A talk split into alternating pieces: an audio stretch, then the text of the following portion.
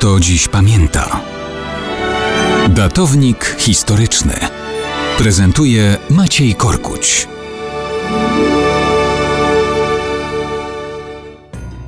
Mało kto dziś w Krakowie mógłby pamiętać jakąkolwiek wizytę cesarza Franciszka Józefa I w tym mieście. Mało, to oczywiście mało powiedziane. Tym bardziej nikt nie mógłby pamiętać pierwszej. Wizyta ta rozpoczęła się bowiem 11 października 1851 roku. Franciszek Józef jeszcze nie był tym starcem z charakterystycznymi bokobrodami, znanym z portretów gdzie niegdzie jeszcze wiszących w Krakowie do dzisiaj. Wtedy to był młody, szczupły, 21-letni zaledwie mężczyzna z włosami, za to bez bokobrodów. Ale ceremoniał podróży był iście cesarski. Orszak, sześciokonna kareta, komitety powitalne i ozdobne bramy na trasie przejazdu, wystrzały armatnie przy wjeździe do samego miasta, bicie dzwonów w prawie 40 kościołach, spotkania z władzami miasta i radą miasta.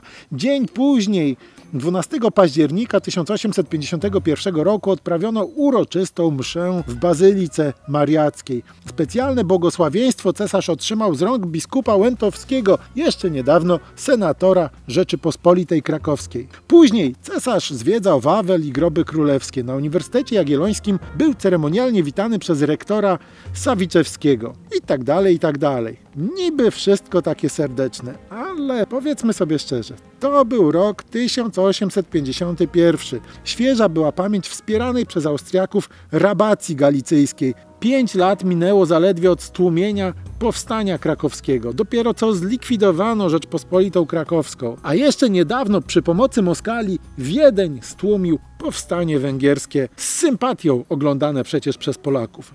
Mimo oficjalnej fety, więc entuzjazmu nie było. Zupełnie inaczej pod tym względem wyglądała druga już wizyta władcy w tym mieście. Prawie 30 lat później, w roku 1880, Polacy w Galicji cieszyli się już szeroką autonomią. Mieszkańcy przyjmowali cesarza wobec tego jako własnego władcę niemalże. Raczej dobroczyńcę niż zaborcę. Też były salwy armatnie, dudniły dzwony z tych samych kościołów, ale mimo wszystko wówczas brzmiały już zdecydowanie lepiej.